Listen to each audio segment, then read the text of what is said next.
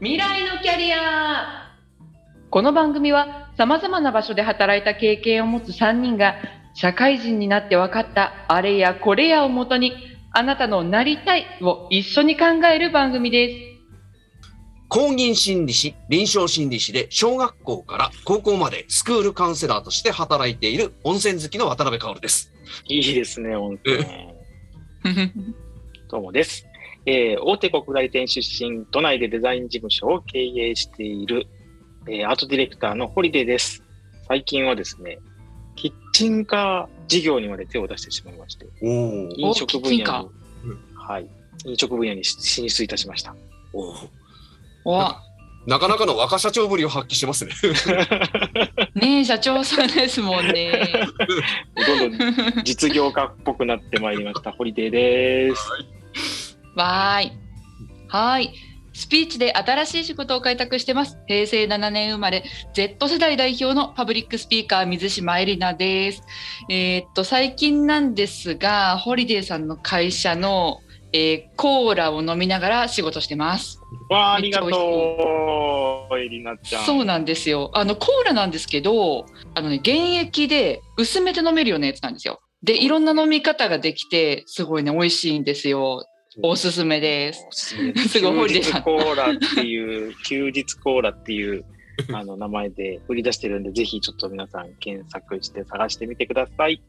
はい、休日コーラです。めっちゃ告知しちゃいましたね、はい、中で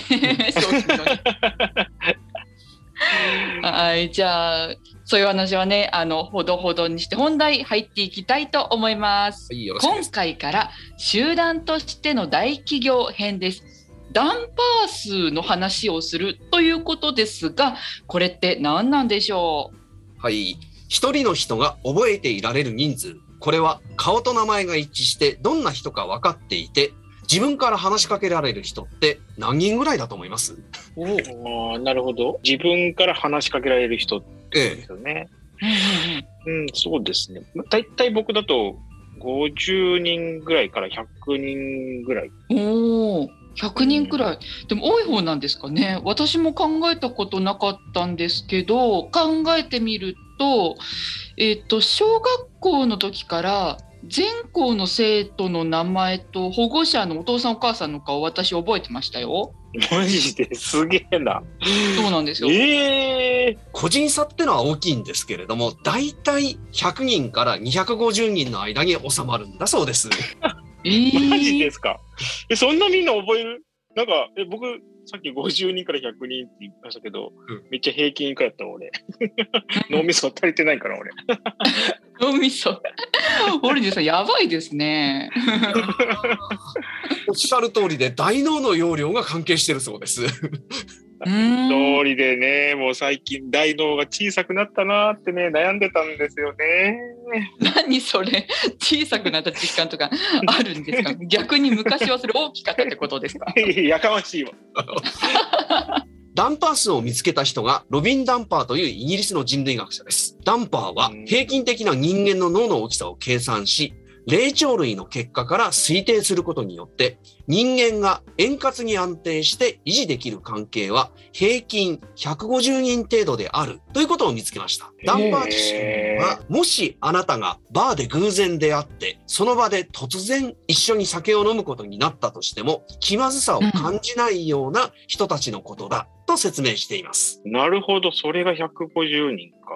バー、バーで偶然出会って飲むことになったら大体気まずくないですか？そうですね、気まずいこともあるけど私の場合は一人で飲みに行くこと結構多いんですけど知り合いにいっぱい会うのであんまり一人で飲むことはほとんどないですね。なんだよそのリア充アピール。なんか俺がめっちゃなんかこう非リア充みたいな感じにそのせんといてくれる。ごめんなさいごめんなさいごめんなさいごめんなさい。多分そのダンパーさんも多分相当ねひゃくごじゅうにんっていうけどなんかダンパーさんも相当コミュ力高いリア充の可能性あるよね。まあ想像ですけどもダンパーさんはイギリスの人なのでパブで会って相手の名前を言っていや元気ぐらいの挨拶ができる人なんじゃないかなと思います。多分仕事で付き合いのある人だったら、どこかで偶然会った時にお世話になってますぐらいのことを言う人かな、日本だと。その後どうとかちょっと飲んで、あ、じゃあどうもみたいなことはありますよね、日本でも。ありますね。お世話になっておりますくらい言う人だったら、私の場合はせんにんぐらいいるかもしれないですね。マジでせんにんすごいな。りなちゃん案外あそういうキャラなんだ。ちょなんかちょっとイメージ違ったわ。なんかなんか、ね、あ違ったみたい。違った。すごい不思議なね、今敗北感をね感じてますよ私。ほほほほ。話を進めます。このダンパー数だいたいひゃくごじゅうにんの集団ということは、お互いがお互いを知っていられる上限の人数ということでもあります。これは関係を維持することができるコミュニケーションが取れる人数ということです。類人猿、チンパンジーとかは関係を維持するためにお互いに毛繕いをするのですが、これだとにじゅう、さんじゅうにんぐらいしかお互いの関係を維持できないので、猿の集団はだいたいこのぐらいの人数。人は言葉でコミュニケーションすることで関係を維持できるので、もっと多くてひゃくにんからにひゃくごじゅうにんぐらいになるんですね、という話です。なるほど、そういう計算なんだ。え、でも、んいねちゃんのそのごばいなんだ。え、やば。恐ろしい子。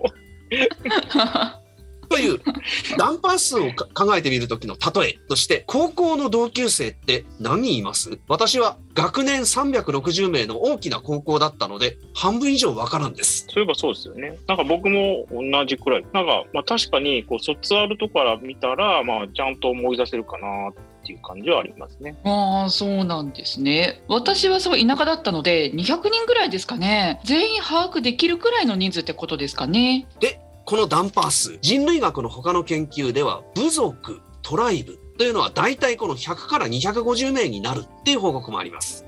集団を大きくする工夫、例えば拘束力のある規則や法規や強制的なノルマ、求心力のある教え、宗教とかがないとこれ以上の人数にはならないんだそうです。なるほどね、うん、どこで調べても大体同じぐらいの数になったんで、お、これは何かあるんじゃないかっていうのがどうもダンパーさんの発見だったようですね。で、このダンパーは、この限界は人の大脳新皮質の容量の直接的な作用で、新皮質の処理能力上の限界、制約というのは安定的な人間関係が維持される個体の数に直結すると理論付けています。えー、わかりづらいんですけども、脳の容量の上限があるので、このぐらいの人数に収まるだろうってことですね。ああ、その脳の上限みたいなものなんですね。脳にじゃあ規定されてるってことですよね。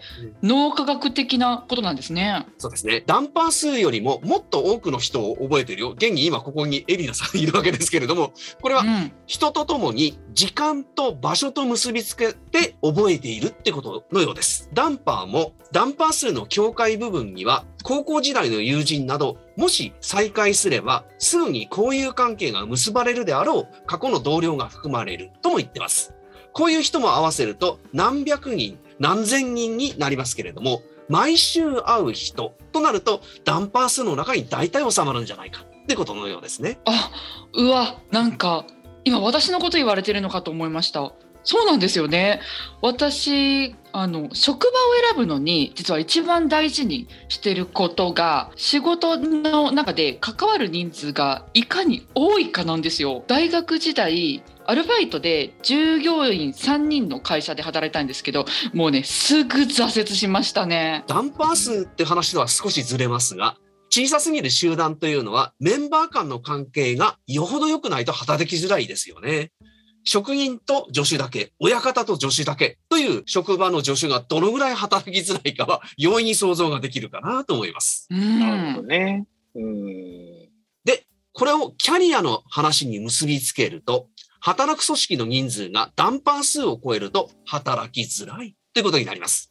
ひゃくごじゅうめいをちょっと超えるが、一つの集団、ひゃくごじゅうにんをちょっと超えるんだけれども、一つの集団にしなきゃいけないみたいな団体っていうのは多分最もやりづらい。常にあんた誰っていう人がいるんだけれども、その人とも仕事をしなければならない状態で、これが働く個人の視点で見た場合のダンパー数かなということになります。なるほど、なるほど。まあでもまあさすがにどんな会社でも、一つの組織でひゃくごじゅうにんを超えるってなんかなかなかなさそうですけどね。なんかね、僕の前職でも大体ね、一つの部っていうかチームがごにんからねじゅうごにんぐらいで、まあ、それは例えばそのじゅうごにんぐらいのチームが何個部がこういっぱい集まって、またその一つのこうチームを作る、チームというかまあ集団を作ってっていうのをにかい層ぐらい束ねると、それがひゃくごじゅうにんぐらいになるイメージですかね。なるほど、うんうんうんうん、そうですね。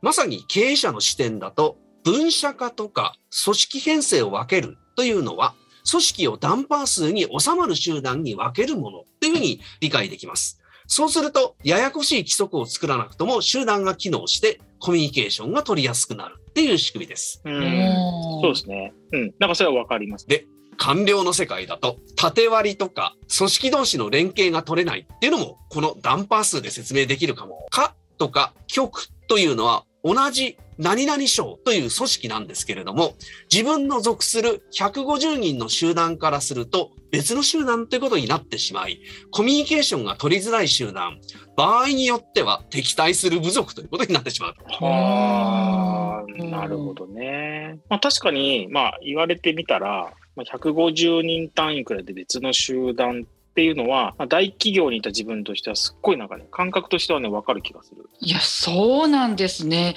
いやでもそうですよね、うん、これは会社で働いたことがある人であれば、あの会社の人数ふたり以上いればなんか必ず自分のなんか会社に照らし合わせて考えられることですもんね。ダンパー数、なるほど、興味深かったです。はい、では次回はこれまでに話したキャリアアンカー、ラインとスタッフ、組織文化と風土、ダンパー数を使って大企業である広告代理店はどんな集団かを見てみようというお話です。お楽しみに。俺の回や。